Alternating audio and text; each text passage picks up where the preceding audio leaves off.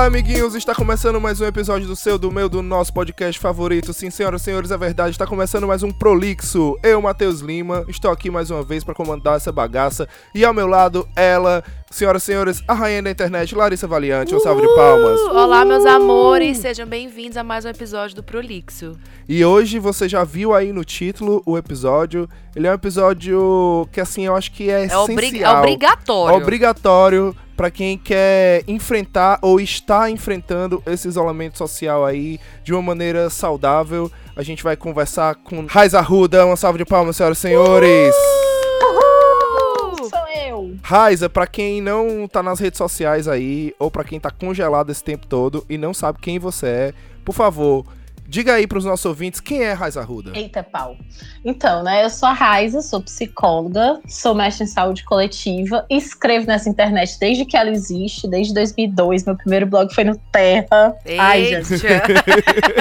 Ai, acabei de denunciar a minha idade. Denunciou nada. Trabalho com saúde mental feminina, né, e... O que mais, gente? Trabalho com mulheres, carreira feminina e tal. Meu mestrado foi estudando gênero, maternidade e carreira. E tô aqui, na vida, trabalhando psicologia, transversando com esses temas. Arrasou. Quer mais arroba? Tá pouco pra vocês? Tá pouco? Então, é com essa propriedade que a gente vai hoje falar um pouquinho sobre saúde mental. A gente vai dividir um pouquinho da nossa experiência, do que é que tá sendo pra gente passar essa fase de isolamento. Eu sei que esse novo momento no mundo, né? Eu sei que muitos de vocês não aguentam mais da gente falar sobre corona, mas a gente não vai falar sobre o corona, vai falar sim sobre o nosso dia a dia. Falar sobre a gente, né? Nessa nova realidade, né, que a gente tá vivendo. Exato. Mas antes, não menos importante, a gente vem com os recadinhos da paróquia de sempre, pra você compartilhar nosso programa, pra você indicar nosso programa, mas aí a gente vai agora passar o passo a passo, né? Exatamente. Não só assim. Nesse isolamento, é obrigatório você pegar todos os seus amigos no seu WhatsApp e mandar essa corrente prolixa. É verdade. Porque você não vai chegar na casa do seu amiguinho, você não vai fazer isso, você vai ficar na sua casa, você vai respeitar, se você pode respeitar o isolamento social. Isso. E vai mandar pra todo mundo. Dessa vez, nesse programa, não tem limite de seguir de amigos. Você vai mandar pra todo mundo. É, você não espalha fake news aí? Você não tem nada pra fazer? Você vai mandar o nosso programa. Não fica aí, você não vê aí seu tio do WhatsApp espalhando fake news? Sem vergonha nenhuma? Então não tem vergonha de parar o Prolixo, não. Ao invés de você brigar com ele, só manda o Prolixo ali. Pode mandar o álcool em gel, ó. O último. Prolixo. Manda o último Prolixo pra ele, que aí o cara vai se informar um pouquinho mais e talvez ele deixe de postar tanta besteira, não é? Exato. Mas caso você ainda continue aí num convívio com pessoas, por que não forçá-las a escutar o podcast, né? Porque a gente não tá falando aqui de democracia, se a pessoa quer ou não escutar o podcast. É isso? A gente aqui tá falando de você pegar a caixa de som e ligar sem autorização. Você vai fazer que nem os músicos estão fazendo nas varandas, você vai ligar o programa lá. Não é? Tanta gente aí bota tem até... música ruim aí, botando aí nas varandas, por que você não pode colocar a palavra? Você não falou nenhuma música ruim, você falou só música ruim. Fica a interpretação de quem tá escutando. Eu só pensei. Mas aí, ó, as pessoas vão indicar o programa e vão ter que fazer do que depois? Seguir a gente no Instagram e no Twitter, né, não? Na @podcastprolixo, no Instagram, no Twitter, ou então... acho mandar que é o e-mail. O Twitter. É, exatamente. Se você ainda usa essa mídia antiga. Milenar, que acho que antes do telefone, se duvidar. Que acho que as pessoas só usam hoje em dia pra, sei lá, pra trabalhar. Pra mandar promoção. Nem pra isso, gente comprar. Né? Não, então, você vai mandar promoção. Acho que é promoção. É. Se você ainda usa essa mídia eletrônica antiga chamada e-mail, você pode mandar um e-mail pra gente no @. Que é isso, @ podcastprolixo@gmail.com. Repetindo, podcastprolixo@gmail.com. A gente não acha ruim receber e-mail, pelo contrário, a gente adora receber e-mail, tanto é que a gente tem alguns e-mails que a gente recebeu aí, a gente vai conversar sobre eles. Mas para passar esse momento terrível, né? A gente vai conversar um pouquinho sobre os assuntos desses e-mails num futuro programa, então se você não teve seu e-mail lido ainda, calma, você vai ter. Então é isso, acho que a gente já falou tudo que a gente tinha pra falar aqui pra indicar. Falou pra seguir, falou pra escutar, falou pra forçar as pessoas a escutarem. Eu tenho uma errata aqui a fazer do programa passado. Eu, como no meu áudio aqui da minha dislexia, eu falei o nome errado do rapaz aí, do biólogo, mas eu acho que eu não precisava nem ter falado o nome certo. Porque não, porque na nossa casa a gente serve esse deus chamado Átila. A gente, eu passei o arroba dele como arroba Átila Iamarino. Não é Lamarino, pessoal, é Iamarino. É porque Iamarino. É, Iamarino. Eu na hora li errado e pensei ter falado certo. Desculpa. eu li Lamarino e na minha cabeça eu tinha falado Iamarino, mas tá tudo bem. O importante é que vocês sabem quem é. Mas com certeza, se você escuta o programa, você sabe quem é, porque você tá vendo as lives dele, você tá acompanhando, você tá se informando da maneira correta, como a gente falou no programa passado. Então é isso, de mãos lavadas, vamos nessa pro próximo, pra pauta do programa. Cheio de álcool gel. Simbora.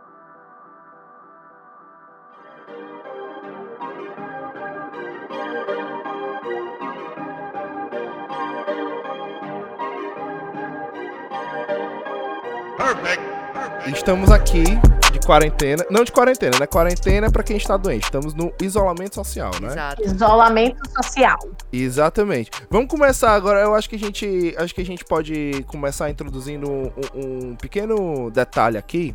Que a galera fica falando de isolamento social, e todo mundo que vai falar de isolamento social, quando falar, você que pode, sempre comete uma gafezinha dizendo você que tem o privilégio de estar no isolamento social. Eu acho que aqui a gente vale começar falando de que o isolamento social não é um privilégio. Privilegiado é quem decide se a gente vai ou não ficar isolado, né? Exatamente. A gente, trabalhador, a gente espera pela justiça social, né? Exatamente. A gente espera pelos nossos direitos serem colocados em prática. E aí o trabalhador que não pode estar em isolamento social, não é que ele não é privilegiado, ele está sendo injustiçado, na verdade. Então a gente tem que deixar, começar isso bem claro aqui, né? Vamos se revoltar com as pessoas corretas, né? Porque não, se a gente falar privilégio, a gente tá só se revoltando contra nós mesmos. Exato. Então, na verdade, é o contrário que tem que acontecer. E aí o movimento do trabalhador perde a força, né? Também em relação a isso. Porque fica trabalhador contra trabalhador. Porque muita gente entra muito nessa pira, né? De que vai estar deixando de ganhar dinheiro, e que as contas vão vir, e que tudo isso vai acontecer, acaba por... Era o meu maior medo, quando eu não queria mais trabalhar, eu queria que meu chefe fizesse o isolamento, porque eu trabalho com o público, mas ao mesmo tempo eu queria continuar indo, porque eu não sabia como é que eu ia pagar minhas contas. Uhum. Então foi meio que, hoje, na verdade, faz 14 dias que eu tô dentro de casa. Hoje é o meu primeiro dia de isolamento. Hoje é só o meu 14º, então, tipo, faz... Antes disso, eu já tava louca, porque já tinha começado os casos aqui na Irlanda, já tava começando a ficar pesada, as coisas na Itália já estavam uma porcaria fazia muito tempo, quando eu entrei em isolamento, e meu maior medo era esse, tipo, e agora? Como é que eu vou pagar as contas? Como é que eu vou pagar aluguel? Porque aluguel não vai deixar de vir, entendeu? Uhum. E é exatamente isso. Eu tava nesse impasse, né? Ou eu ficava com medo de ir trabalhar, porque eu tinha que pegar ônibus e eu acabava me submetendo a locais de maior risco de contaminação, né? Apesar de lá no meu trabalho não ter ninguém, só eu. Mas o percurso para o trabalho, eu ficava bastante exposto e eu ficava com bastante medo disso. E também rolava esse outro medo, que era o medo de ficar sem dinheiro, porque se eu deixasse de ir, eu escolher deixar de ir, era eu estar me demitindo, porque foi essa a opção que me deram. Ou eu ia, ou eu me demitia, porque se eu não fosse, eu perderia meu emprego. E numa situação dessa, eu não entro... Você sentiu na pele que não era privilégio. Eu não entro nessa... Eu não entro na parcela da população que pode recorrer à ajuda do governo nesse tempo, né? Então, fiquei... Isso cenário Irlanda, gente. Isso cenário Irlanda. Eu fiquei nessa sinuca de bico e fiquei muito... E isso me passou muito pela minha cabeça. E uma das coisas que mais me manteve no foco foi exatamente... eu li um texto seu, né, da Raíza, acho que a gente estava até conversando sobre isso na DM, né, que eu li aquele texto seu que você fala sobre as responsabilidades domésticas, e aquilo dali me levou a um pensamento mais além, que é exatamente essa parada da sanidade mental. Não é o momento de eu estar pensando se eu vou conseguir ir pro trabalho, ganhar um pouquinho mais de dinheiro para poder guardar e não sei o que, como eu vi muita gente falando sobre também, de falar, eu perdi minhas horas, agora como é que eu vou guardar dinheiro para eu fazer tal coisa daqui a tantos meses. Enfim, chegou no momento do mundo que todo mundo teve que dar uma parada no modelo de vida. Nos planos, né? Nos planos e nas coisas que a gente tava... E na rotina que a gente tava tendo. Então, a gente tem que dar uma parada mesmo assim de se segurar em casa e tal, e isso tudo, tanto pela questão da velocidade do vírus, né, e tal, mas também parar um pouquinho também esses pensamentos problemáticos na cabeça, porque a gente não sabe até quanto tempo isso vai durar. A gente não sabe como é que vai ficar o cenário daqui a alguns dias. E a gente não pode ficar pensando nisso também. Então a gente tem que manter uma sanidade mental pra gente poder se dar bem dentro de casa, pra gente conseguir cuidar da nossa casa, que vai ser o local onde a gente vai estar. A gente tem que deixar aquele local o máximo... higienizado, coberto de álcool em gel. E legal mesmo de se conviver, mais harmônico. Mais harmônico possível, né, e tal. Como se fosse um abrigo mesmo. Exatamente. Né? Pra você se sentir... Momento da caverna, né? Só sai pra pegar comida no mercado e volta. Exato. Pra você se sentir acolhido mesmo, se sentir confortável dentro de casa. E eu vi muita gente falando, eu não aguento mais ficar dentro de casa, e pá, e não sei o quê. Ou então muita gente reclamando de, eu não dá, não vou conseguir ficar 2 dias dentro de casa. E aí eu acho que a gente pode já começar falando um pouquinho disso. Não sei se vocês concordam comigo, mas eu acho que quando você tem esse tipo de pensamento, vale também refletir um pouco sobre isso. Por que que ficar em casa te incomoda tanto, né? O que é que tem dentro da tua casa... É muito sintomático, né? Exatamente. O que é que tem dentro da tua casa que tá te incomodando tanto de ficar em casa? Né? Foi um pensamento que me passou pela cabeça quando eu li o teu texto, sabe, Raíza? Pra quem não leu o texto, depois a gente deixa o linkzinho aí pro Instagram da Raíza, que tem essa postagem. É bem legal de ler esse texto. Não, é porque é interessante isso que tu tá falando, porque hoje eu escrevi exatamente um complemento a ele, né? Falando que, tipo, você tem toda a sua rotina que você criou para não estar pensando no fato que você está dentro de casa, né? Aumentou-se o número de consumo de produtos que você pode utilizar em casa, como rotina de skincare, por exemplo, jardinagem, enfim, várias outras coisas, produtos de limpeza, né, eletrodomésticos e tal. Mas tal hora isso não vai ser o bastante para suprimir o que está acontecendo dentro de ti o tempo todo, sabe? E como você não pode sair, é como se você estivesse meio que sendo encurralado a olhar para dentro. Exato. Né? A olhar para as relações que você construiu na sua família, sabe? Não tem muito para onde correr mais, porque tu não tem mais nenhum acesso à fuga. Porque uma hora a tecnologia cansa, Netflix cansa, o YouTube cansa. Exato. Aí? Exato. Nossa, e principalmente nesse contexto mundial que a gente está vivendo, que é de uma pandemia... Quando você vai tentar fugir pela tecnologia, tal hora você se esbarra num problema muito maior do que o que tem dentro de ti, que é um medo de uma coisa completamente invisível e desconhecida, que é o que está sendo essa doença. E que está deixando muita gente em pânico. Uhum. Então, quando você... nem a tecnologia, além de ser uma parada mais efêmera, né, que tal hora você realmente cansa,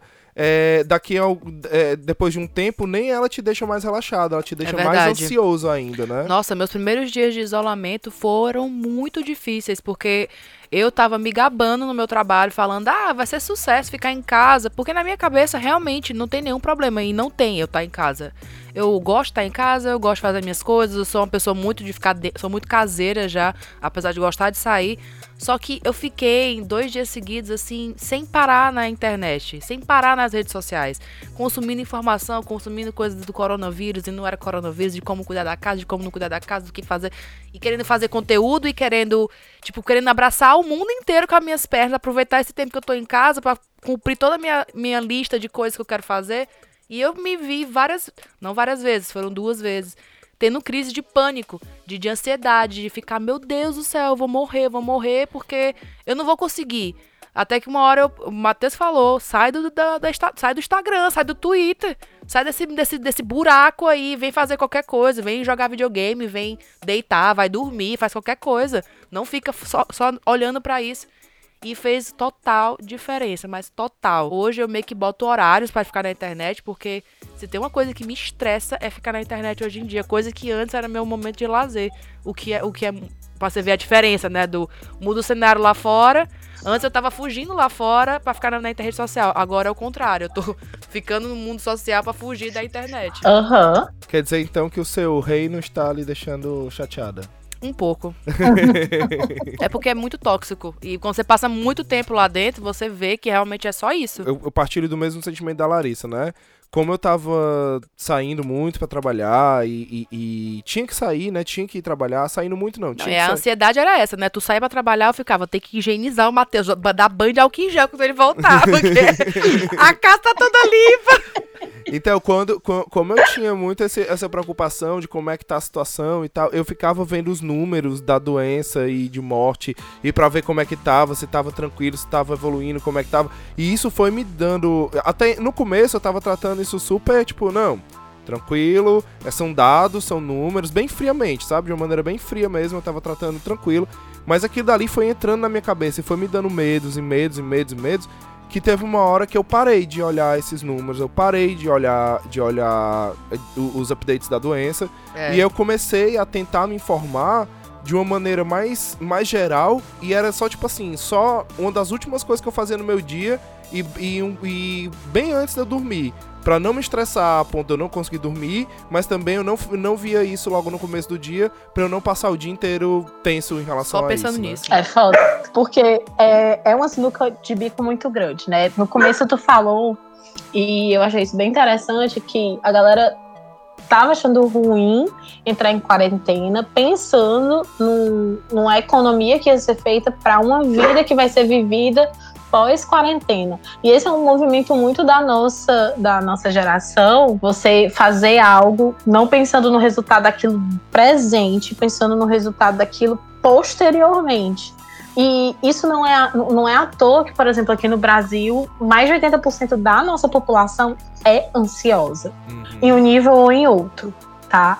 E, assim, eu fico preocupada que essa pausa, para pessoas que não foram educadas a olhar para dentro, a gente não tem um sistema de educação que foque também em inteligência emocional agora, com a mudança da BNCC, que a educação infantil e ensino fundamental tem que pensar nas habilidades intrínsecas, né, as habilidades de desenvolvimento humano, relacionamento interpessoal, a relação da criança com ela mesma, etc. Pode ser que a gente tenha uma mudança para essa geração, que é da idade do meu filho, né? Quando eles saírem da escola, ou seja, daqui a 10 anos, 12 anos, sabe? Aí sim a gente vai ter essa mudança. Mas e a gente? Que a nossa escola todinha foi pautada no que a gente vai ser quando crescer. Exato. O que a gente vai fazer na nossa vida adulta. Nunca foi olhando para o que a gente está fazendo agora, exato, sabe? Exato. E isso gera muita ansiedade, porque você está sempre preocupado. Você tá sempre com a cabeça ocupada em algo que vai vir, sabe? Tentando prever alguma coisa e se ocupando com isso. E aí, talvez a quarentena ou o isolamento social, né? A gente que esteja trazendo tanta angústia, porque a gente não foi educado para isso. Aí eu vejo como a busca, por exemplo, pelo curso tipo da Monja Coen, ou curso sobre mindfulness e etc. Hoje estão muito em alta. Por quê? Porque ajuda a presentificar. E você não entrar numa espiral de pensamento sem fim sobre um futuro que você não sabe nem o que vem. Exato. Né? Então, a gente tá precisando reaprender a viver o momento agora, o estar presente e entender que a gente não tem nem como saber o que vai acontecer amanhã. Pode ser que 100% da população pegue essa doença e, tipo, e metade da população morra e ninguém sabe. Exato. Tá? Então, assim, eu tô falando, assim, desse jeito, né? Mas é que a gente não sabe. Então, não adianta estar pensando em algo que ninguém sabe o que vai acontecer. O movimento tem que ser o contrário. Tem que ser do o que eu posso fazer agora, um dia de cada vez. Como eu posso me preservar, como eu posso me proteger. De que maneira eu posso me manter a cada dia. Sim. Não tem como pensar daqui a uma semana. Então não faz muito sentido, por exemplo, a galera ter saído correndo pro supermercado, comprando o supermercado inteiro pra estocar como se estivesse vivendo um apocalipse zumbi, sabe? Exato. Isso foi muito irritante. A comida do mundo não vai acabar. Não, e outra coisa, a comida estraga. Aí você vai comprar coisa pra estragar, não faz nem sentido o que você tá fazendo. É, a gente comentou bem isso, muito disso no programa passado, que aqui na Irlanda tem muito isso, e não só na Irlanda, né? Conversando com o pessoal, a gente acaba entendendo que é no mundo inteiro que é assim, o mundo inteiro que é desse jeito. Mas aqui a gente... imediatista, né? É, a gente percebeu muito isso. A primeira vez que a gente percebeu isso aqui foi quando nevou, quando teve uma tempestade de neve que passou 2 dias a cidade... Ah, isso foi em 2017. É, em 2018, no começo de 2018. É, foi pra a cidade passou 2, 3 dias parada, assim, parada entre várias aspas. Teve uma tempestade de neve. É porque no centro não pegou muito, mas na região mais afastada, que é onde tem as casas, o subúrbio, né? A galera não conseguia sair de casa, de fato. É, a galera não conseguia sair de casa. E aí a cidade passou uns 2, 3 dias desse jeito. E, nossa, o pessoal, você chegava no supermercado, não, eram todas as prateleiras vazias, sem ter coisas, assim, porque a galera estocou. É, e não faz assim, sentido. De 2, 3 dias, sabe? É. E é impressionante isso mesmo. Isso acontece sempre, porque aqui, vez ou outra, tem tempestade de vento, que fecha algumas coisas, dependendo de quão agressivo é o vento. E isso, então, é comum aqui já. Só que com corona foi no nível absurdo. Pois é, e é impressionante isso, né? Aí você vê como o medo do desconhecido torna... o que o medo do desconhecido faz com as pessoas, né? Você vê as pessoas tendo atitudes egoístas e totalmente individuais, né? Muitas delas sem nem se tocar que elas estão indo nesse rumo, né? Estão indo nessa direção. Uhum. Muitas delas pensando só em, não, vou fazer isso porque tá todo mundo fazendo e vai dar pra todo mundo fazer. Muita gente nem consegue entender. Essa parte agora a gente vai falar privilégio, porque se você tem dinheiro pra comprar tudo isso, é um privilégio. Se você tem espaço pra guardar tudo isso, é um privilégio também. Porque, comparando aqui na Irlanda, é diferente. Tipo assim, um estudante não tem espaço pra guardar 200 miojos, entendeu? É, mas o que eu ia falar não era nem tanto do privilégio de poder comprar, mas é o grau de responsabilidade que se tem de uma pessoa dessa de tá tirando tanta comida do mercado assim, tá tão distante do outro que não consegue nem entender que aquela tua atitude tá fazendo mal a outra pessoa, né? A gente se constitui num diálogo entre o que é do sujeito, tá? Desde que nasce, do que é próprio desse ser, né? Animal, uhum. Mas o que é também da sociedade, o que é do sistema econômico que a gente vive e etc. Tanto que algumas atitudes que são tomadas dentro de uma determinada cultura, elas são questionadas e são, sei lá, não entendidas por outras culturas, porque a estrutura cultural e social e econômica desses outros lugares é bem diferente da nossa. Sim, e aí não é só o medo do desconhecido, mas a construção subjetiva dessa pessoa dentro de um sistema em que enaltece o indivíduo e esquece que existe o coletivo. Sim, né? Sim. E é tão interessante isso porque na clínica, no consultório, isso aparece demais, sabe? A gente passar por esse processo de, primeiro, reconhecer a própria individualidade, porque é um paradoxo muito grande. As pessoas, elas são muito individualistas, mas, ao mesmo tempo, elas não têm os seus próprios limites, né? Elas não têm essas linhas que limitam ela do todo, então elas se misturam muito e talvez por isso seja muito fácil de você fazer o que todo mundo está fazendo, ou seja muito fácil de você não conseguir se posicionar sobre o que está acontecendo, ou se posicionar de uma forma, como é que eu posso dizer assim, fortalecendo quem você é, a sua personalidade, né? Porque sim. Esses limites individuais, apesar de a sociedade ser individualista, são limites extremamente fragilizados. E, ao mesmo tempo, isso faz com que eu não consiga reconhecer o outro, porque eu não passei dessa fase do me reconhecer enquanto indivíduo para que eu possa reconhecer o outro na individualidade dele. Eu trabalhei com criança há muito tempo, nossa, em escola, que complexo. É bem difícil. Aí eu vou dar o exemplo de escola, porque talvez facilite um pouco mais.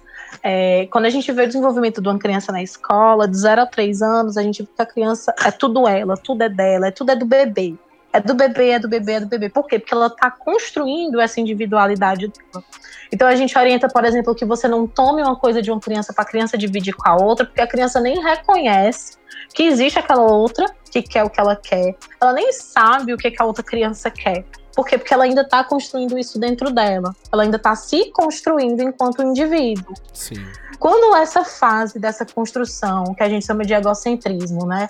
Ela é muito quebrada, ela não é feita com amparo, ela não é feita com sustentação emocional, e a criança não consegue passar por essa fase, imagina que tu tá pulando para outra etapa sem ter conseguido todas as moedas da fase anterior, se liga? Sim. Alguma coisa vai ficar faltando quando tu tiver na próxima fase. Verdade. E aí é isso que acontece com a gente. A gente foi pulando de fase em fase sem ter conseguido pegar todas as moedas da fase anterior. Pode crer. E aí a gente chega na vida adulta agora com uma defasagem imensa na nossa individualidade, não conseguindo enxergar o outro porque a gente não consegue nem se enxergar.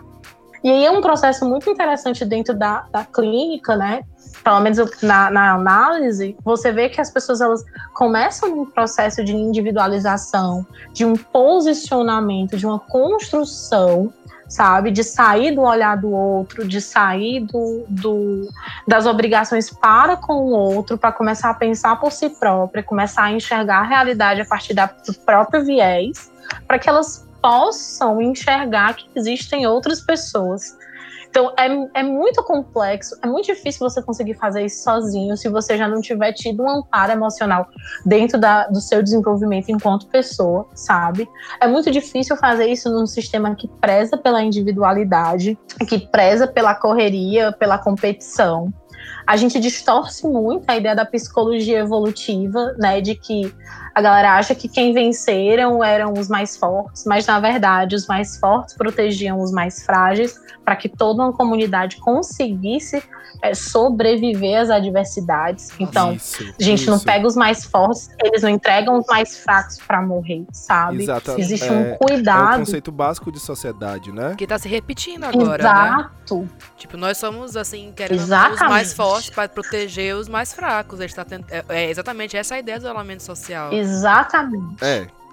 Pode ser. Botando assim num contexto atual. Pode se pensar assim mesmo. E o que acontece quando a gente pensa no isolamento, por exemplo? Existem algumas profissões que elas fizeram um juramento ético de proteger a sociedade, ponto. Por isso que elas estão lá. Uhum. Outras precisam estar em casa para que esse sistema todo consiga funcionar. Exato. Ok, mas vai chegar uma hora que todo mundo vai precisar estar em casa e que algumas categorias específicas estejam fora. E aí entra o papel do Estado para proteger toda essa rede, porque assim, eu não posso pegar um papel que é do Estado e colocar como se fosse minha responsabilidade individual, porque eu não vivo no Estado individual, não são vários estados de várias pessoas só para construir a sociedade, sabe? Se a gente tem um Estado ali que está representando toda essa população, ele tem essa responsabilidade. Uhum. E aí entram esses movimentos de solidariedade que são massa, eu acho que tem que ter sim, mas a gente tem que convocar quem é de dever para fazer isso,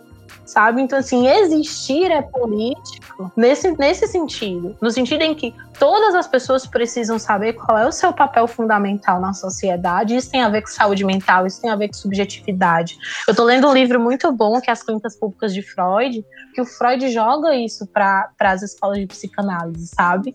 Não é que a gente precise trabalhar e promover saúde mental para toda a população por conta.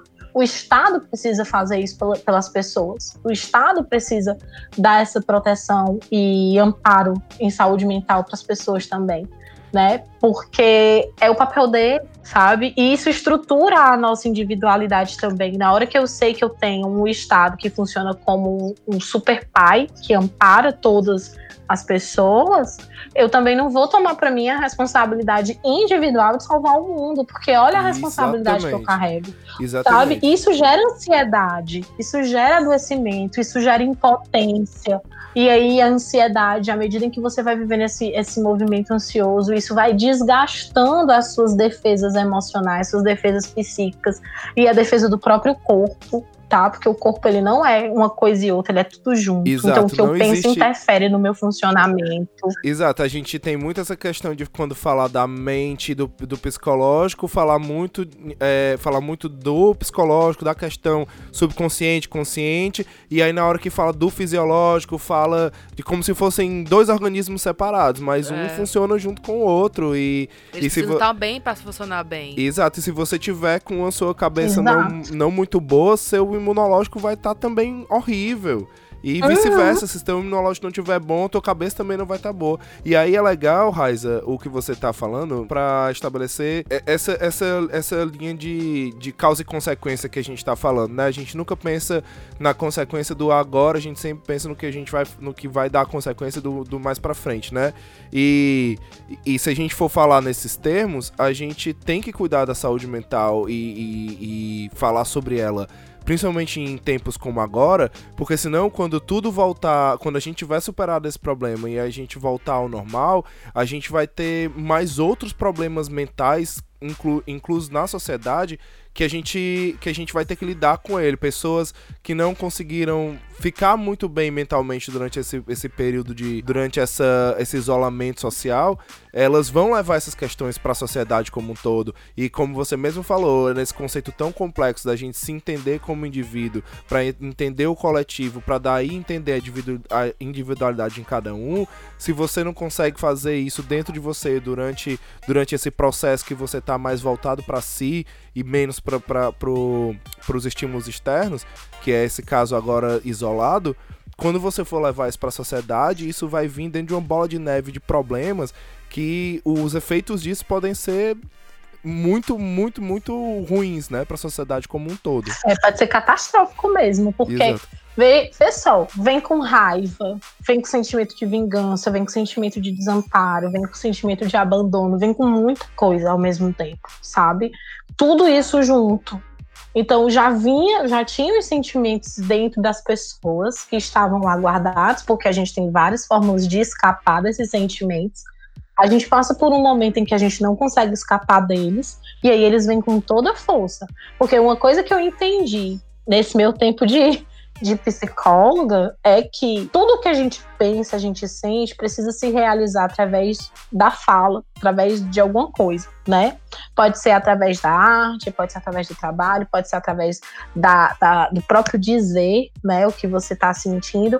E quando a gente não diz, quando a gente não dá conta e não nomeia tudo isso, vai sair por alguma via. E essa via pode ser a da ação, como pode ser o do adoecimento físico. Exatamente. Né? Então, assim, a gente não sabe a proporção que todas essas emoções de angústia, de medo, de raiva e etc. vão estourar depois que acabar isso. Eu tenho dito muito para as minhas colegas da psicologia, galera, vamos ler os clássicos. Por quê? Porque na época que a psicologia surgiu, essa psicologia que a gente entende, foi num período entre guerras, foi num período em que teve surtos de tuberculose, de sarampo, pestes, de sei lá o quê, de ebola e o escambau. Uhum. Então, na hora que eu volto para a base da teoria e eu vejo mais ou menos como foi que os psicólogos ali se estruturaram, eu consigo de alguma maneira, não é que eu vou dizer que é igual, porque não é, porque o momento é outro, mas eu consigo vislumbrar estratégias para lidar com esse momento de isolamento social também, sabe? Então, tipo, o que a gente vê? Claro, você consegue estabelecer um paralelo, claro. Exato. Eu não vou dizer que é a mesma coisa, porque não é, mas você consegue, porque alguns movimentos e alguns comportamentos, eles se repetem. E aí você consegue construir alguma coisa a partir daí. Então, o que é que você tem dos momentos de guerra? Estresse pós-traumático. Exato, a gente teve, bastante, da Primeira e da Segunda Guerra, uma galera que foi pra guerra, do exércitos de todos os países, que chegaram surtados por conta do que viram e do que viveram, sabe? Então imagina esses médicos, né, os profissionais de saúde que estão na linha de frente, que é como se eles estivessem na guerra mesmo, porque você tem que escolher quem vai viver e quem vai morrer, gente, isso é guerra. Como é que eles vão estar? É muito importante isso que você tá levantando, Raíza. Você falou aí de pestes como a peste bubônica, a peste negra, a gripe espanhola, e a gente conseguiu aprender coisas com essas doenças, e uma delas é exatamente dessa parada do achatamento da curva, de evitar a velocidade, da contaminação, e tudo isso que a galera, que a gente vê, por exemplo, o Átila batendo tanto na tecla, e a gente vê o presidente indo a público e fazendo um ato irresponsável tão grande daquele... É um crime contra a humanidade. Que é desfazer exatamente todo esse traço, todo esse conhecimento histórico, toda a maturidade histórica de se lidar com doenças que a gente aprendeu até hoje, o cara vai lá e nega tudo isso. E é muito importante você, uma profissional séria, tá aqui falando isso, que é justamente mostrando se tem alguém da nossa audiência que ficou em dúvida ou que em algum momento passou pela cabeça de que talvez o que o Bolsonaro estivesse falando fosse de fato algo a se pensar, vale a pena a gente olhar para esse detalhe, de que as coisas aconteceram na história e não foi em vão, e a gente aprendeu, foram desenvolvidos estudos com isso, foram desenvolvidas ciências como a psicologia, foram desenvolvidos processos para evitar infestação de vírus e de bactérias e tudo mais. Então, não é nem pra gente estar discutindo sobre isso, saca? A OMS tá falando uma coisa, é pra gente acatar e fazer, galera. Porque brasileiro tem que sofrer duplo, né? Parece que agora eu entendo a parada do vira-lata, do síndrome de vira-lata. Não só brasileiro. Tá difícil. Não só brasileiro. Não, porque... eu falo em relação ao presidente que temos no momento. Não, mas eu tô falando não só brasileiro, não, porque a gente teve a campanha... De Milão não pode parar, que é a mesma do Brasil, né? Exatamente. Então, assim, a gente tem uma... Não é só no Brasil que tá tendo esse discurso estranho. Mas eu falo com propriedade, né? No Brasil. E é muito bom a gente ter profissionais sérios e que sabem o que estão falando. E falando exatamente disso, pessoal, vamos olhar pra história. Não foi em vão, não. As pessoas ficaram famosas por estudos, essas coisas. Não é porque eles eram influencers na época, não. É porque os caras fizeram um trabalho sério. Fechava público, padeiro da esquina. É interessante, assim, tem muita gente aí postando dicas de como fazer, de como viver, de como lidar com isso, esquecendo que ninguém dessa geração viveu algo parecido com isso, sim, certo? Exato. Então, se ninguém viveu algo parecido com isso, eu não tenho como dar nenhuma dica generalizada sobre como sobreviver esse momento, que eu não sei, eu nunca passei por isso. Aí é outra obrigação da gente voltar e retomar os clássicos, sabe? Porque lá a gente vai ter alguma orientação pra isso também. E outra, a gente não pode esquecer que cada pessoa lida com um momento de estresse de uma forma muito única. Eu não posso chegar e dizer, leia um livro, né? Eu tenho que respeitar a subjetividade de cada um. Exatamente. E eu acho que hoje, assim, nesse momento, como profissional de saúde e de saúde mental, eu preciso esticar ainda mais esse olhar das pessoas para a própria construção subjetiva delas. O que é que te faz bem? E não dando uma ordem para que ela fique bem, sabe? Por mais que eu possa dar aqui, dizer, falar, a gente tá assistindo séries, reality shows, eu tô lendo livro, eu tô comendo mais chocolate, sabe? Tipo assim, cada pessoa, como você mesmo pautou no começo da nossa conversa, cada pessoa é um indivíduo, é individual, né? Cada pessoa tem sua individualidade, cada um tem seu modo de lidar com o problema, tem o que lhe atrai mais pra se divertir ou pra abstrair, e por aí vai. Não adianta eu aqui querer dar uma receita de bolo, ou você querer dar uma receita de bolo, ou qualquer pessoa querer dar essa receita de bolo, se cada ceia é diferente um do outro, né? A gente pode, sim, falar coisas genéricas que vai fazer você se divertir. Muito provavelmente, se você gostar de assistir filmes, se você assistir um filme que você gosta, muito provavelmente você vai abstrair um pouco. Mas pode ser, mas tem pessoas que quando ficam ansiosas, não conseguem de jeito nenhum parar em frente à TV e assistir um filme, ou parar em frente a um livro e ler um livro. E aí, eu vou ficar essa pessoa, se você, e aí a gente vai para aquelas narrativas que ao invés de ajudar, elas acabam deixando a pessoa mais pilhada. Porque aí você fala pra pessoa que pra ela assistir um filme e ler um livro pra se acalmar, e aí ela vai assistir um filme ou ler um livro e não se acalma, ela vai começar a achar que nada vai acalmar ela vai entrar numa pilha de ansiedade muito maior. Mil vezes, né? E aí, meu amigo, o que era pra ajudar foi piorar a situação de outra pessoa. Né? Exatamente. E as pessoas vão começar a se sentir culpadas. Tipo, eu vejo a galera da yoga, né? Porra, yoga é massa, ajuda pra caramba você manter sua sanidade, seu equilíbrio, etc. Meditação também. Mas e quem não tá conseguindo fazer isso? Aí vai achar que está ficando mal, que está ficando ansioso porque não consegue fazer isso? Não, porque quem está meditando e fazendo yoga e o que quer que seja, também pode estar tendo ansiedade, estar preocupado, estar sofrendo, mas aquela é a maneira que ela encontrou de sobreviver a tudo isso. Exatamente. Né? Então, é uma coisa muito, muito, muito pessoal. Tá?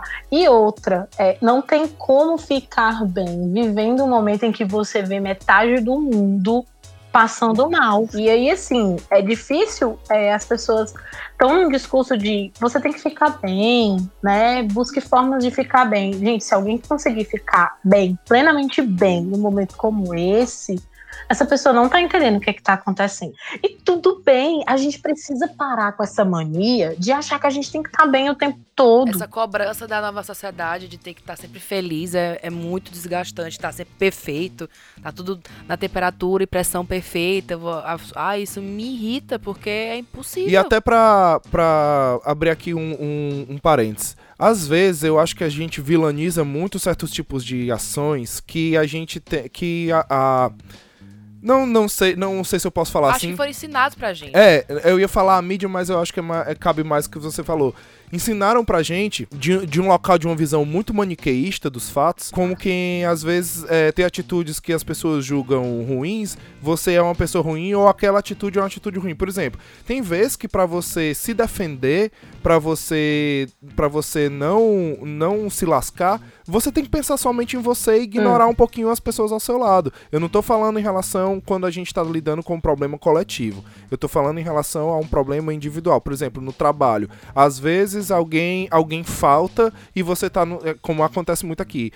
Alguém falta e você tá no seu dia de folga. E aí a tua chefe te liga pra falar, olha, você pode vir trabalhar, e aí às vezes você fica com aquele peso na consciência de querer ser então, sei lá, de querer fazer uma boa ação, de falar, não, eu vou, porque eu tenho que ir, porque... Mesmo colocando seu cansaço porque... Mas aí você acaba que... Aí você vai, trabalha, não rende tanto, no outro dia que é pra você entrar, você já não renderia tanto como quanto você estaria descansada, e aí vira uma bola de neve que você trabalha por 7, 8 dias ininterruptos, e você fica morto de cansaço no final dos dias e achando uma bosta trabalhando ali. Então, se você tivesse sido um pouquinho egoísta e pensado só em você e falar assim, não, enfim, ela vai arranjar outra pessoa, ou enfim, ou então ela mesma, ou então a minha supervisora mesmo vai ter que descer lá e trabalhar, no final das contas você ia render um pouco mais. E aí eu te pergunto, se isso foi ser egoísta ou se isso é de uma forma preservar o todo, sabe? Porque assim, quando tu se submete a fazer isso pra tentar agradar ou pra ser legal, tu acaba nem sendo legal, nem agradando, porque tu não vai render tanto assim, e aí tu fica cansado, e quando for o teu dia mesmo de tu ir lá fazer aquilo, tu não vai fazer o que tu poderia fazer, então tu perde duas vezes, sabe? Exato, pois é. E isso é muito comum. E aí a gente tem que se perguntar por que que a gente tem mania de achar que tem que ser legal o tempo todo, com todo mundo, né? Porque que a gente tem que fazer essas concessões. Sou muito julgada, porque eu sou a primeira a falar. Respeitam, não. Mas isso é uma forma de você se preservar, né? Se você não tá respeitando os seus próprios limites, de alguma maneira isso vai estourar mais na frente de outra forma, sabe? Sim. É bem complicado, porque o trabalho, gente, ele não é teu. Então, assim, se tu fica mal por uma coisa que não é tua, quando for uma coisa tua, tu vai estar bem pra estar vivendo aquilo? É verdade. Não é que todo mundo tem que ser empreendedor, e também não é que quando você tá trabalhando, você não deva vestir a camisa, porque todo mundo sai ganhando. Mas tem que ter um equilíbrio. Exato, entre tem que existir dar o sangue. Exato. Você tem que pensar como ir compensando essa situação de forma que todo mundo saia ganhando. Você falou do pessoal do yoga, né? Que da meditação, que encontra isso. Eu achei isso... que pode ser também crossfit e tal, enfim. Eu achei isso um ponto muito, muito legal, principalmente falando na questão da meditação, não recomendando as pessoas a meditar, mas fazer uma parada que é o ponto do iceberg da meditação, que é o parar e prestar atenção em si, né? Prestar atenção na respiração em si. Eu acho que esse é um bom ponto pra gente começar a prestar atenção nas coisas que nosso corpo fala pra gente. A gente vai estar tão dentro de casa, convivendo tanto com as pessoas, e tem muita gente que tá com medo disso, porque isso pode gerar estresse, conflitos e atritos na convivência. Então, eu acho que a gente poderia... Talvez um dos passos é começar a se perceber. Poxa, antes de eu me irritar ou antes de eu perder a paciência, o corpo ele manda algumas mensagenzinhas de que isso vai estar acontecendo. Sei lá, um pé agitando, uma respiração mais rápida e dali para ali para você começar a se irritar e perder a paciência e por aí vai. Então... eu acho que essa é uma bela oportunidade pra gente se conhecer um pouco mais, pra gente também tentar, e não é que, tipo, se conhecer do ponto em que muita gente tem essa visão de que, eu vou conhecer os meus problemas e eu vou resolvê-los. Não, às vezes você vai lidar mesmo... É conhecer os seus gatilhos, na verdade é o contrário, às vezes você vai mesmo parar, se deparar com uma coisa que você não gostaria de ver tanto dentro de você. Mas é mais numa visão mais gentil mesmo, de você se entender um pouco mais, até pra não entrar nessa pira, né? Uhum, mas é isso mesmo, você conseguir parar pra... ir percebendo o seu movimento e as suas necessidades. Como isso é real e como isso é importante, sabe? Porque todas as estratégias, elas existem para você pegar aquilo ali e tentar fazer uma adaptação para ti, né? Para tua existência, para tua vida e tal. Não tem como você fazer as coisas sem escutar qual é a tua própria necessidade. Exato, sem ter o feedback do teu corpo, né? Isso. Porque assim, a gente precisa entender que o corpo, ele é psicofisiológico. Então assim, a gente faz a disciplina de psicofisiologia na graduação e a gente vê que o que modula o nosso comportamento e nossas reações e o que modula muita coisa do nosso funcionamento também tem relação com os hormônios, né? Então, tipo, se eu tenho um nível muito alto de adrenalina ou de cortisol, provavelmente eu vou ter uma agressividade maior, uma reação mais intensa, ou um estresse, enfim. E a maneira como a gente pensa, a maneira como a gente percebe o nosso corpo, a maneira como a gente respeita o nosso corpo ou não, vai alimentar, né? Retroalimentar a forma como esses hormônios vão ser descarregados dentro do nosso corpo, e isso vai aumentar ou não a maneira como a gente também reage a determinadas situações. Então, é tudo muito interligado, sabe? E tem muito a ver com... E aí, galera, tem mania de falar de instinto e seguir os instintos e não sei o quê. E quando Freud teorizou sobre as pulsões, ele fala exatamente isso, que a gente não tem instinto, a gente tem pulsão, porque os nossos instintos, eles foram meio que transformados através da civilização, né, através da sociedade, Sim. E aí ele se torna pulsão. E as pulsões, elas precisam meio que se realizar, sabe? Uhum. Então é do tipo assim, se eu vou ter raiva e eu não coloco essa minha raiva pra fora pela via, meio que a via que essa raiva iria se realizar, ou seja, dando o nome certo, na hora certa, pra emoção certa, a possibilidade dessa raiva sair por outro lado, ou de uma forma completamente distorcida, ou desproporcional, é muito grande. Sim. Sabe aquele povo que tá super estressado com uma coisa e derruba um copo d'água no chão e explode como se o copo d'água tivesse sido o fim do mundo? Sim, claro. É porque quem tá nunca, pegando, né? Uma raiva. Pois é, mas isso tem a ver com essa percepção do próprio corpo e de si mesmo que tu colocou, sabe? Sim. Do tipo, de eu conseguir entender que eu tô desviando uma raiva pro copo, porque talvez a minha mente entenda que aquela raiva, se ela fosse realizada da maneira como deveria, fosse errado.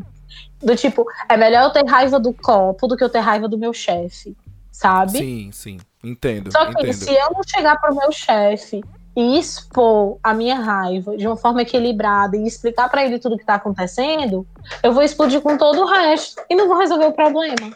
Exato. A gente une tudo que a gente falou até agora se une exatamente no que você tá falando agora, né? Que é a questão da individualidade, da gente entender o nosso limite, da gente entender quem somos entender quem somos como universo e como personalidade, como pessoa, como indivíduo, como um organismo, da gente entender que, da gente quebrar essa visão de querer sempre agradar a outra pessoa, deixando a gente sempre agradar um outro, querer ser bem visto pelo outro, deixando a gente muitas vezes de lado, né? E aí quando a gente faz isso, a gente acaba sendo ruim pro coletivo e não só pra gente. Uhum. E também essa questão da gente ir se percebendo, da alimentação, do corpo, né? Que tá tudo ligado mente e corpo, né? Eu já tinha escutado algumas vezes as pessoas falando e recomendando, né? Atividade física e tudo. Eu confesso que eu não sou muito da área do exercício físico e tudo. Eu realmente preciso melhorar bastante isso na minha saúde.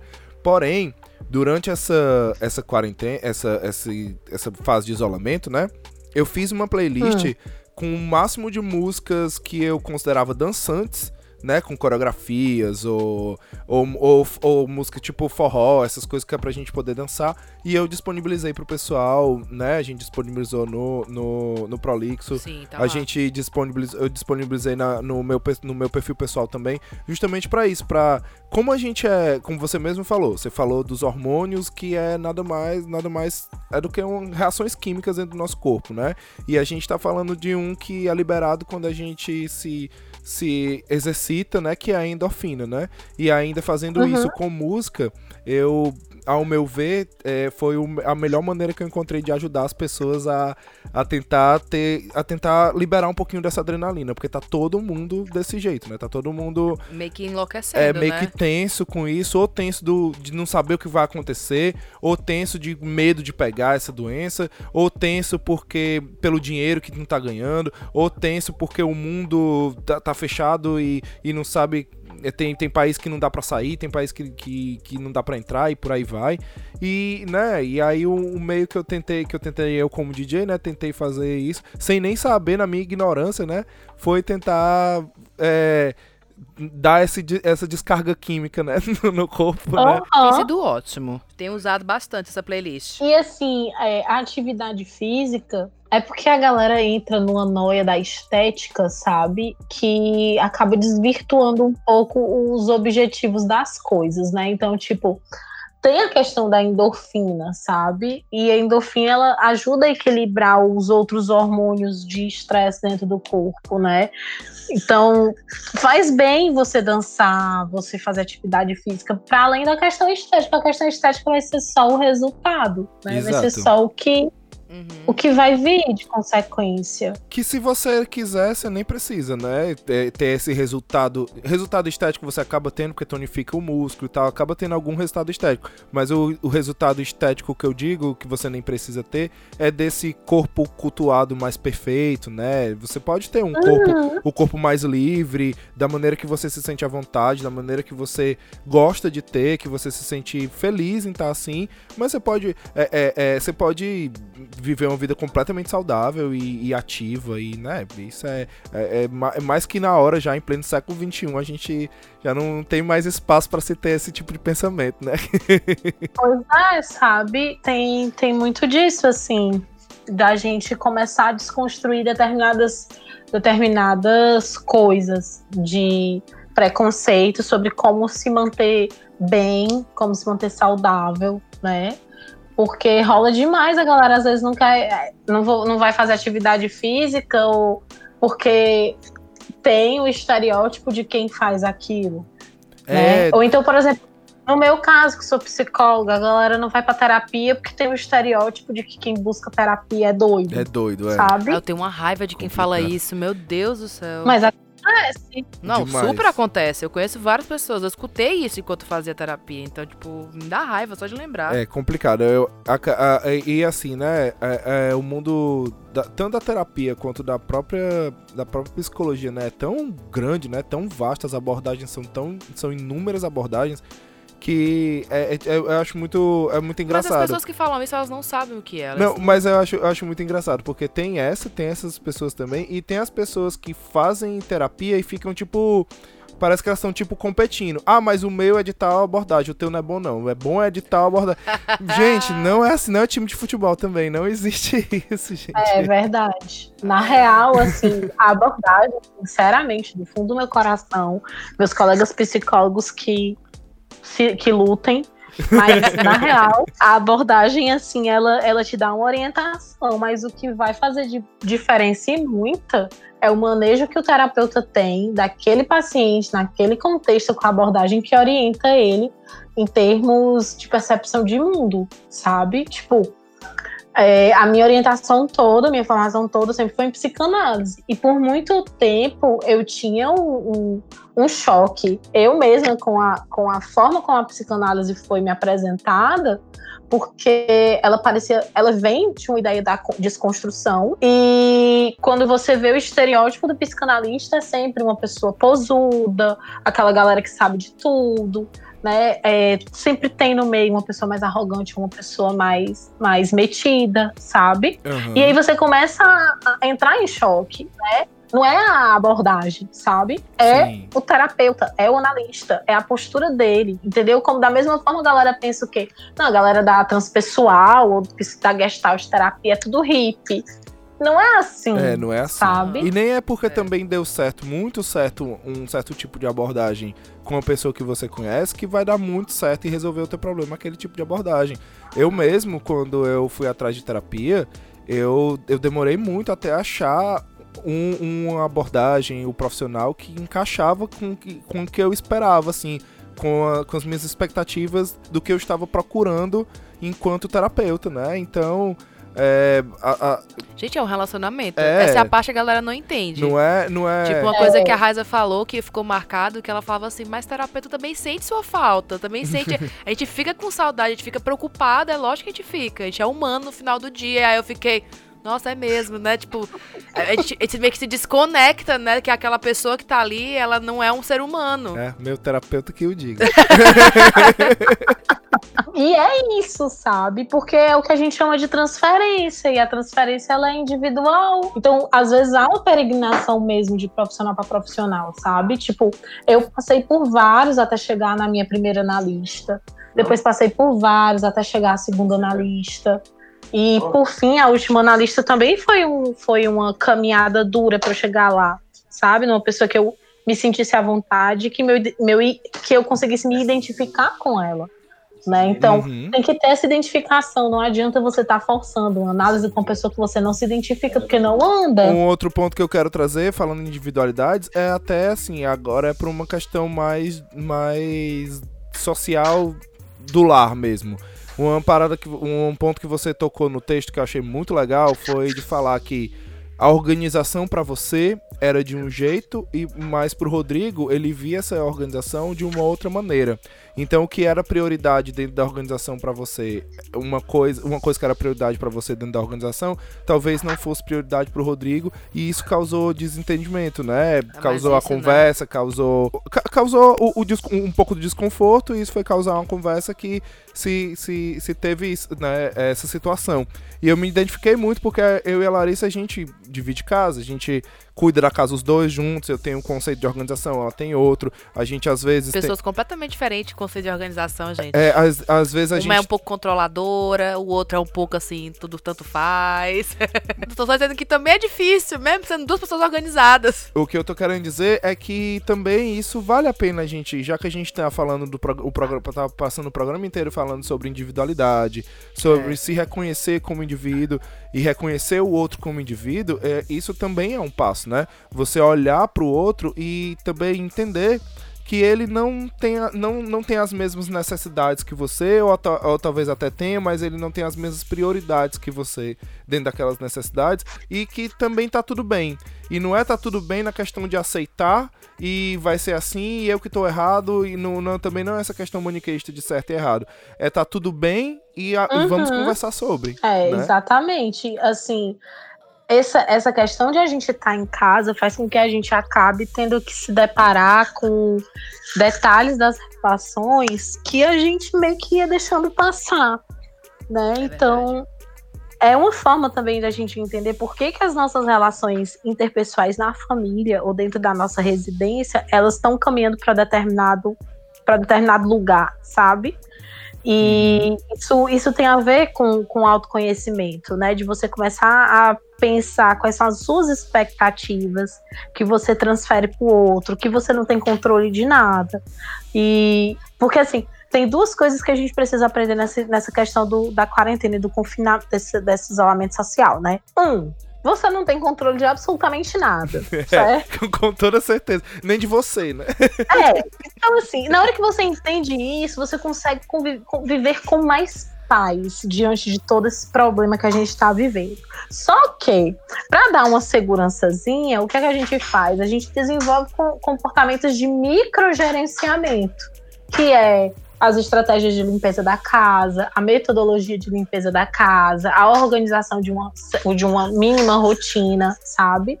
E aí isso vai dando uma certa segurança, uma falsa sensação de controle, né? Que dá uma organização mental e etc.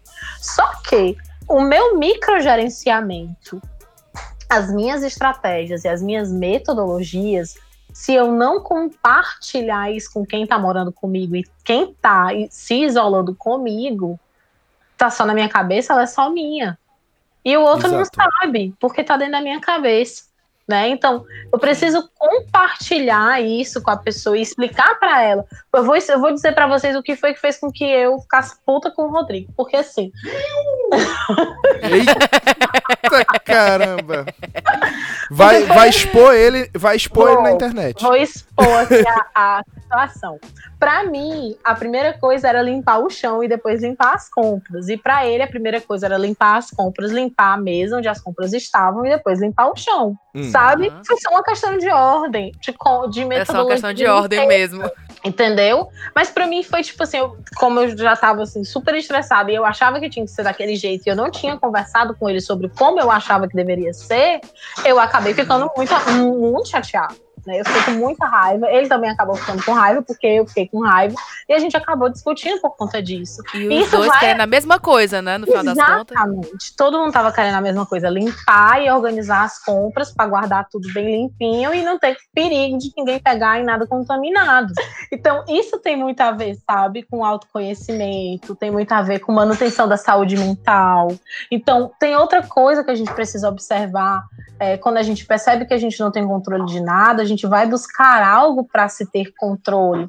E às vezes isso faz com que a gente acabe também gerando conflitos dentro das relações que a gente tem. Porque quando a gente briga com o outro, de alguma maneira, eu estou brigando com o outro e eu tenho controle sobre aquela situação, sabe? Uhum. E é engraçado, cara, como esse modo operante, né, ele se repete em vários momentos da vida mesmo. Não só nesse cenário de isolamento, né? Eu já vi vários amigos meus que vêm conversar comigo sobre situação financeira e eu sempre vejo durante essa conversa, quando essas pessoas saem do planejado, elas ficando chateadas porque compraram um salgado na esquina que não tava no planejamento. Tipo, o cara perdeu muito dinheiro ali porque teve que fazer alguma coisa e vai se irritar com o salgado que ele comprou ali na esquina, né? Vai dizer que, fugi do controle por conta disso aqui. E amigo, você fugiu, você comprou celular novo. Pois é, e muitas vezes a gente transfere, né? Até meio que de uma maneira de tirar a culpa de si, mas de outras vezes é só exatamente isso, como você tá falando. A coisa fugiu tanto do controle que a gente quer desesperadamente assumir o controle de alguma coisa e acaba transferindo aquele controle pra uma coisa tão mínima que não vai... No final das contas, não vai nem fazer a diferença, porque vai ser feito, como aí no seu caso. O chão vai ser limpo, a mesa vai ser limpa e as compras vão ser limpas. Tipo, tá tão sem controle que pelo menos aquilo dali queria-se ter um pouquinho de controle sobre. Eu percebi tanto que a gente não tem nem controle que eu tava jogando The Sims pra ver se eu fugia dessa vida, dessa realidade. Passava horas a fio. E nem os Sims lá eu consigo ter controle neles. Nem eles fazem o que eu quero mais. Então, tipo assim, gente, aceita que dói menos. Amiga, é verdade, esse Sim número 4 é uma porcaria. Eles fazem o que eles querem agora. Ai, meu Deus. Mas é isso, né? A gente tá o tempo todo buscando estratégia pra ter controle. E se frustrando, né? Porque não consegue, então... Não tem, né? E acaba desviando também pra outras coisas. Então, na hora que a gente entende que realmente não tem controle, não tem muito o que fazer, é libertador. E aí, a outra coisa que a gente que a gente precisa perceber nessa história do isolamento e das nossas relações é a maneira como eu me comunico, porque às vezes eu não me comunico de forma clara e aí as pessoas que estão comigo não entendem, não fazem ideia do que eu tô querendo dizer, do que eu tô esperando, do que eu desejo, dentre outras coisas, sabe? Então, observar a forma como eu estou expondo ou demonstrando para o outro aquilo que eu quero também é uma questão de saúde mental, porque quando há muito desentendimento, alguém não está se comunicando direito, alguém não está escutando direito, sabe? Exato, exato. E a comunicação, vale lembrar que ela é feita de dois pontos, né? Ela é feita do emissor e do receptor. Os dois têm que estar dispostos a se comunicar. Não adianta de nada você se expressar muito bem e outra pessoa não querer escutar nada do que você vai falar, vocês não vão conseguir um diálogo, e o contrário também não adianta. A pessoa tem toda a boa vontade do mundo de te escutar, de tentar encontrar um denominador comum, mas a única coisa que você sabe fazer é impor a sua vontade. É impor a sua vontade, e não estamos aqui falando de discursos emotivos ou discursos racionais, não é essa a questão. É a questão mesmo de se comunicar. Né, de conseguir ser claro ao passar sua mensagem. Exatamente. E aí isso vai fazer com que haja uma relação mais amigável dentro de casa. Porque na hora que você aprende a se comunicar, você entende também que o outro não precisa acatar, sabe? Mas pelo menos ele entendeu. Aí que ele respeite. Exatamente, é o que eu falei do tá tudo bem. Tá tudo bem, não é o tá tudo bem, todo mundo vai aceitar o que você tá falando. Mas tá tudo bem, vamos conversar sobre, deixar tudo claro. E aí a decisão de como é que vai fazer ou não, aí vai ser tomada pelas pessoas que estão no conjunto, né? Você tá isolado, mas tá sendo, em muitos casos, sendo obrigado a conviver com pessoas que antigamente só eram moradores do mesmo canto que você. E hoje aquela micro sociedade ali vai ter que se resolver. Rodar direitinho. Vai ter que se entender. Porque se não se entender e não rodar direitinho, ninguém vai conseguir ficar 2-3 semanas... vai se matar, né? De desavenças o dia inteiro, né? O que tá, infelizmente, acontecendo muito, né? Que os índices de violência doméstica aumentaram muito nesse isolamento, essa quarentena. Então, pois é, e aí vem a questão... outros problemas. Né? Que são outros problemas. E a gente precisa também pensar sobre isso. Quando eu fui escrever esse texto, Matheus, eu fiquei me sentindo mal, sabe? Porque naquela, eu compartilho isso, eu sei que é a realidade de muita gente, mas eu sei que não é a realidade de muita gente. E aí, eu vou estar sendo o quê? Sim. Eu vou estar sendo egoísta, eu vou estar falando de um lugar privilegiado, mas ao mesmo tempo, será que se eu falar sobre isso, quem tem a chance de mudar? Será que não vai poder mudar? Sim, sabe? Você entra nesse conflito também, né? De saber que outras coisas piores estão acontecendo, se depara com a sua impotência, mas por conta da minha impotência eu também não vou falar sobre isso. É verdade. Então eu acho que a gente tem um programa maravilhoso. Um programa bem denso. Maravilhoso. Denso não, muito importante, isso sim. É, bem denso, bem importante, bem cheio de informação. Queria agradecer demais. Não tô tensa. Eu não tô tenso, tu é feliz. Não, eu não disse tenso, eu disse denso. Ah, tá bom. Perdoa a dislexia. Espero que a gente tenha ajudado um pouco vocês a não resolver o problema, porque a gente não veio aqui pra isso, mas a gente veio botar vocês pra pensar um pouquinho. Plantou a sementinha, né? Veio trazer aqui uma pessoa que tem local de fala pra falar sobre isso, que tem propriedade do assunto pra poder falar autoridade. Sobre. Autoridade, exatamente. Muito obrigado. Era a palavra. Era a palavra que eu estava procurando. Autoridade. Mas amiga. A gente segura essa, que essa é tua. A gente trouxe pra conversar com vocês justamente pra gente poder refletir um pouco sobre esses pontos tão importantes. E eles são tão importantes na convivência da gente como sociedade, mas em tempos de confinamento a gente tá vendo... Confinamento não, né? De isolamento. A gente tá vendo as pessoas falarem mais sobre, a gente tá vendo as pessoas... Uma demanda maior sobre esse tipo de assunto, de conteúdo, as pessoas mais sedentas, como mesmo a Raíza pontuou, muita gente atrás de receita, de como fazer para não ficar estressado. E a gente veio aqui meio que dizer para vocês que não tem receita, não tem como não ficar estressado, não tem como não ficar tenso. Permita-se sentir raiva. É difícil pro momento que a gente tá vivendo. Exatamente. O primeiro passo para você tentar entender melhor e conviver melhor com isso é se perceber quanto indivíduo, se perceber enquanto o outro, o indivíduo também, a outra pessoa que está convivendo com você, entender que cada um tem suas necessidades, dialogar sobre, conversar. Entender a sua pequena nova sociedade, que é a sua casa. Exato. E as pessoas que habitam nela também. É, exatamente isso, e chamar todo mundo para dançar, né? Que dançar, no final das contas, resolve tudo. Então é isso, vamos pro fechamento do programa.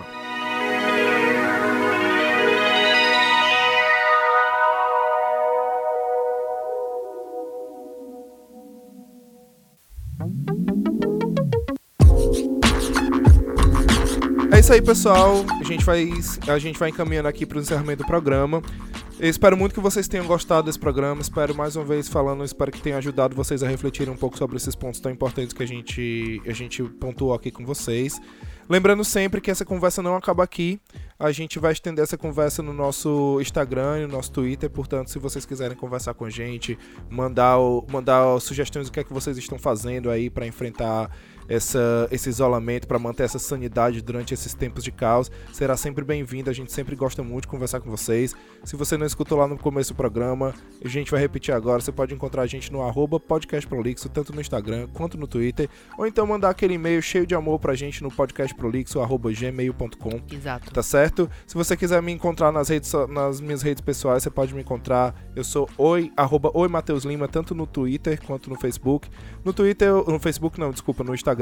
Porque quem usa Facebook? No Twitter eu sou bem pistola, então não tem nada pra fazer lá, não. No Instagram pode conversar comigo que eu sou mais amigável.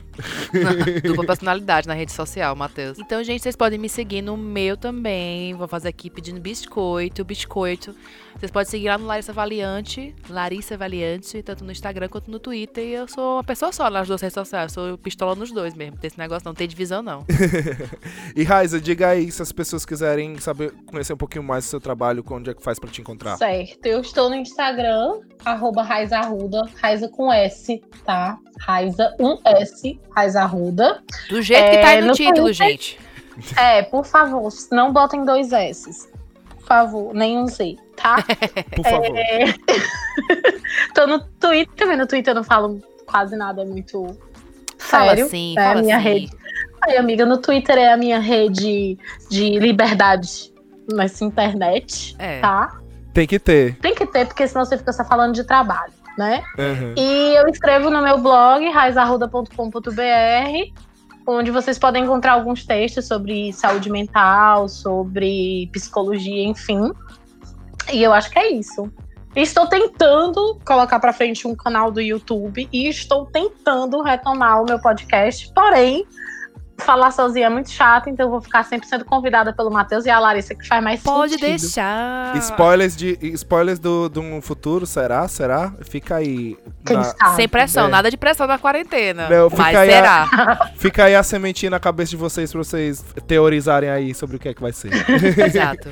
Então, e falando em teoria e entretenimento, a gente vai então aqui pras indicações, né? Como a gente é educado, a gente vai deixar o convidado da casa começar. Por favor, Raíza. Gente, tem algumas séries, uns documentários no Netflix que eu acho bem bacanas, tá? Eu queria, quem puder, assistir perfeito. É O Poder da Vulnerabilidade, da Brené Brown. Inclusive, ela tem um TED no YouTube falando sobre isso. Eu acho que cabe muito nesse momento de a gente se permitir viver a nossa própria vulnerabilidade. Indico muito também, já que a gente falou de comunicação, que vocês procurem no canal dos TEDs, né, do Brasil, sobre comunicação não violenta. Sim, que talvez ajude um pouco também, né, vocês a repensarem a maneira como estão expondo os sentimentos e tal. Nesse tema de comunicação não violenta, tem um episódio do Mamilos. Tem um episódio do podcast Mamilos, né, que é muito bom também, que eles falam sobre isso. É com esse nome, Comunicação Não Violenta. É bem legal também, vale a pena também. Eu gosto muito do Mamilos também. Assim, eu podia indicar vários livros, mas agora eu não tô pensando em nenhum, mas seria interessante aplicativos de mindfulness. Sim. E aí tem o Zen, que é um aplicativo que eu escuto com o Hugo desde que o Hugo era bem pequenininho, e aí tem várias técnicas de respiração para ajudar vocês a manterem mais a calma, conseguir se presentificar, né, e ter uma relação menos ansiosa com tudo que está acontecendo. Tem o Lojong também é muito bom, que tem um mini curso de Mindfulness, mas vocês podem procurar no YouTube cursos de Mindfulness ou meditação guiada, que também ajuda bastante, nossa, principalmente antes de dormir, tá? Fica a minha sugestão. Nesse período de coronavírus, o Conselho Federal de Psicologia liberou atendimento psicológico online por conta do isolamento social. Massa. Então, massa. Quer fazer terapia? Procure psicólogos. Eles agora estão atendendo online. Tem uma galera que está fazendo valor social, né? Porque tem muita gente que perdeu renda, ou que não sabe como vai ficar, ou que diminuiu os faturamentos e tal. Então tem muita gente fazendo valor social. Vocês podem entrar em contato com os psicólogos que vocês se identificarem para saber se a galera faz valor social ou não. Não deixem de buscar ajuda na hora que, antes da coisa apertar. Porque depois que aperta, o trabalho fica mais difícil, sabe? Mais difícil, se você começa antes, você não entra no fundo do poço. Isso. E aí, não é que seja mais fácil, mas também não é tão ruim, certo? É menos doloroso. Mas vai doer. Mas vai doer. Vai doer. Não que não vá doer, mas é menos doloroso. Então, as minhas dicas são coisas que eu tenho feito no meu isolamento. Eu tenho pegado receitas que demoram muito tempo, então eu tenho feito coxinha, tenho feito bolos, eu tenho jogado muito videogame, então é meio que é isso, gente, procure coisas que vocês gostam, tipo, eu arrumei meu guarda-roupa, então a minha indicação é mais procurar coisas que vocês já gostam de fazer na sua individualidade, como a gente falou muito aqui, que realmente essas coisas me representam, que é meio que ficar no meu mundinho fechado, é fazer alguma coisa que eu gosto de comer, ou arrumar uma parte da casa que eu posso controlar, e isso me relaxa, e, gente, quanto isso pega hora, é bom demais, passa o dia inteiro fazendo isso, aí quando você vê, passou o dia, aí um dia a menos nessa loucura, entendeu? Eu vou aproveitar o gancho da Larissa e vou fazer uma indicação que uma indicação um pouco mais lúdica, que é, tenta se reconectar um pouquinho mais nessa época de isolamento. Tenta se reconectar um pouquinho mais com o teu lado criança e lembra de como que, quando tu era criança, tu passava o tempo. Tu passava o tempo de tarde em casa, sozinho, no quarto, enfim. Passava o tempo fazendo... Criança dos anos 90, né? Fazendo várias coisas, como a Larissa mesmo falou. Fazendo bolo, jogando videogame e essas coisas. Isso são coisas que a gente fazia quando criança e que não só matam tempo, mas nos transportam outra realidade, nos dão um sentimento e nos transportam para um local onde a gente não tinha tantos problemas, onde a gente não tinha tantas preocupações, onde o mundo era um pouco mais feliz na nossa cabeça, né? Na nossa visão de criança. Claro, falando aqui de uma criança privilegiada que não passou fome, nem teve nenhuma dificuldade. Então, trazer esse lúdico um pouco mais nessa hora é uma boa também. Outra dica, puxando o gancho do que a Raíza falou sobre Mindfulness, tem um podcast, eu acho que eu já até falei bastante dele aqui. É um podcast também da Rede B9, que o nome do podcast é Autoconsciente. Ele é muito bom, ele é um podcast periódico, ele é serial, né? Então, o legal, ele é mais ou menos um curso de Mindfulness, ele é legal que você escute ele desde o começo, desde o primeiro episódio. Não que se você escutar um episódio solto, você não vai entender. Vai entender, vai fazer, vai surtir efeito, tudo isso. Mas como ele vai progredindo o assunto, cada episódio puxa algo do episódio anterior, então é legal você escutar desde o primeiro, porque vai fazer muito mais sentido. Também puxando o gancho que a Raíza falou sobre o atendimento online, se você não sabe, não tem referência de psicólogos nem nada, eu vou te indicar um aplicativo chamado Vitude. O aplicativo é V-I-T-T-U-D-E, Vitude. Lá você pode encontrar grandes psicólogos, como a Raíza, excelentes psicólogos. Normalmente esses aplicativos, eles funcionam como uma mensalidade que você coloca um valor X e você vai comprando créditos e gastando. Normalmente esses aplicativos funcionam assim. Dá uma olhada, vê como vê o quanto você pode entrar, valor monetário que você pode entrar nisso e, enfim, vale a pena pensar nesse momento de isolamento e não só nesse momento, né? Durante a vida inteira vale a pena a gente cuidar da nossa saúde mental. Mas aí precisava de um negócio desse pra acontecer, pra gente parar, né? Então, tipo, agora mais do que nunca tem que pensar isso. É, com certeza. E vale bem a pena procurar ajuda. E pedir ajuda, como diz a música do Criolo, pedir ajuda não é um ato covarde, viu, galera? Exato. Então é isso. Eu acho que encerramos por aqui. Muito obrigado por ter nos escutado até aqui. Muito obrigado por ter dado esse voto de confiança na gente. E espero que Muito obrigada a Raíza por ter também aceitado esse convite. Eu agradeço demais vocês terem aceitado que eu participasse desse programa. Que nada. Que agora eu vou ser famosa, né, gente? Agora as portas estão abertas, Raíza. Com certeza. O microfone está aberto sempre que você quiser, sempre que você sentir a vontade para falar. Amei, gente. Amei. Muito obrigada. Foi incrível. Se vocês quiserem mais a Raíza aqui, manda recado pra gente, fala com a gente. Vai lá seguir as redes dela, vai lá ler os textos, ver os vídeos, fazer tudo, fazer Exatamente. Tudo. E manda sugestão. Depois que maratonar a gente, é maratonar a Raíza. E manda sugestão pra gente trazer a Raíza de volta aqui, pra gente conversar sobre várias Exato. Coisas. E com certeza, programas assim surgirão mais vezes, certo? Muito obrigado por ter escutado a gente até aqui, por serem esses ouvintes lindos, maravilhosos que vocês são, que sempre dão carinho e amor pra gente. É sempre muito legal trocar ideias e figurinhas com vocês. Um beijo e até a próxima semana. Tchau! Tchau! Tchau!